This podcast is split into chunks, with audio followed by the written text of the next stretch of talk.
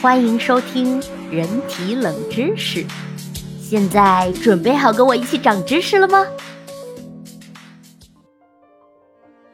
第3章，神秘的人体，万万没想到的人体冷知识。第1集，有什么惊悚的神秘现象能用现代医学来解释？在被判定为死亡后，一名西班牙男子被送上了尸检台，法医认真的用笔在他的身上标好了记号，以便进行解剖。刚要开始时，动刀的医生突然接到了紧急通知，便离开解剖室。可当他再次回到解剖室时，居然听到了一阵阵微弱的打鼾声。一开始他以为是幻听，结果进去一看就被吓了一大跳。谁能想到发出鼾声的竟是刚才那具就要被解剖的尸体。原来该名男子在失去生命特征数小时后又重新活过来了。大家在感到惊悚离奇的同时，不免调侃是鼾声救了他一命。可仔细一想，此事却也让人感到害怕。要是当时法医准时开刀，又或者直接送去下葬，那后果可是不堪设想。那么现代医学究竟如何看到这种起死回生的诈尸现象呢？在科技不发达的过去，古人又是如何预防此类现象的发生呢？过去人类就发明了各种方法来定义生命的终点。人类尝试过反复呼喊病人的名字，用钳子夹他们，把水蛭放在他们的皮肤上等等，但似乎都不尽如人意。为了找到一个标准的方案，1846年巴黎还为此举行了一个比赛。医生尤金·布切特因提出了临床死亡的定义而夺魁。临床死亡即一个人的呼吸停止，心脏停止跳动，就能确认他死亡了。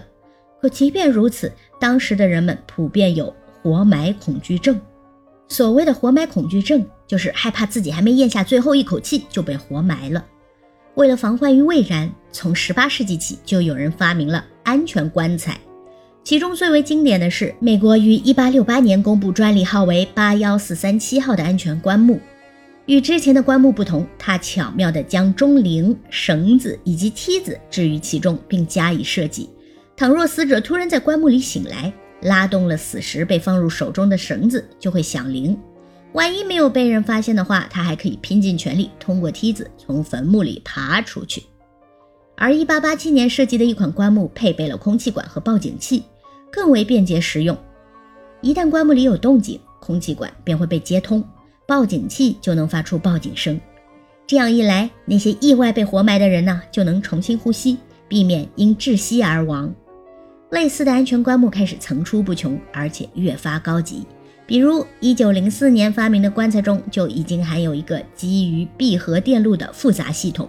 如果被埋的人醒来后可以闭合电路，那氧气储存器就会被打开，之后信号就能通过电线系统发射出去，复活的人就有机会得救啦。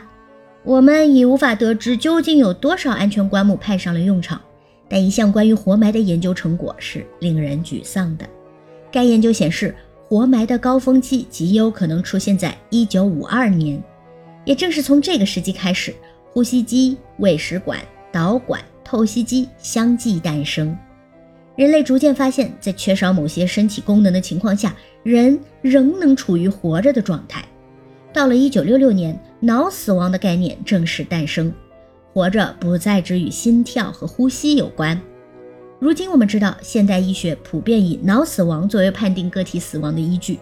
尽管死亡的定义变得更科学了，但仍然无法阻止起死回生的现象发生。只不过它们可能更多地发生在医院太平间的尸袋里。2014年，美国密西西比州一名78岁的男子被宣布了死亡。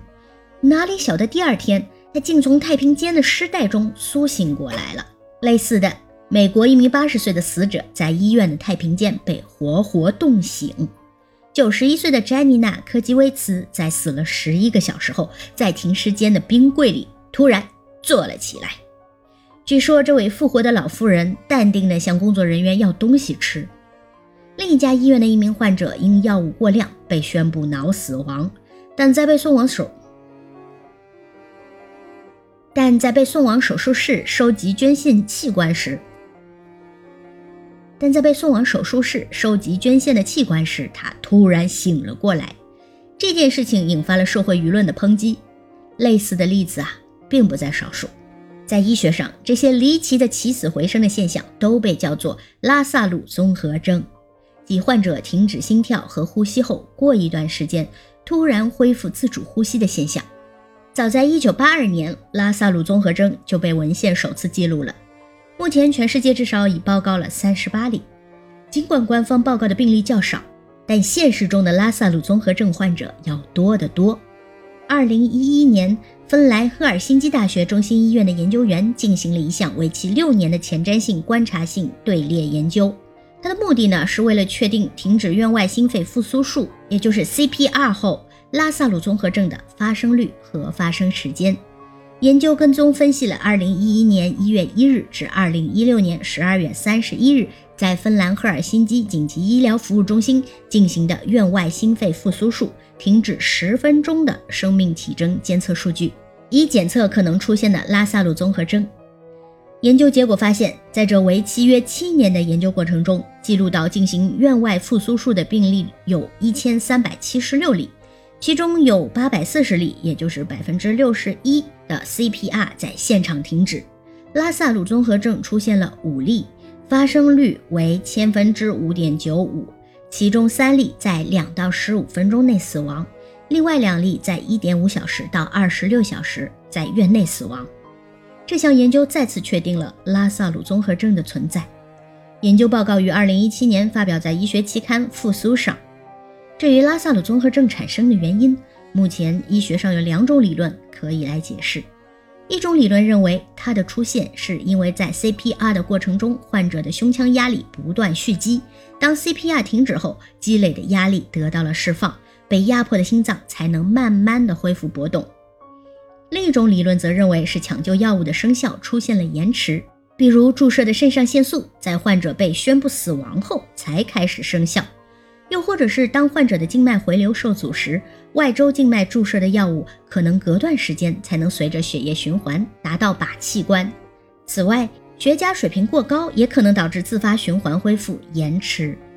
针对拉萨鲁综合征的现象，临床对死亡的判定会在患者心脏停止跳动后继续观察5到6分钟，目的在于准确地判断出患者是真正的死亡还是仍有一线生机。但更长的观察时间可能造成器官因长期缺血无法用于捐赠等。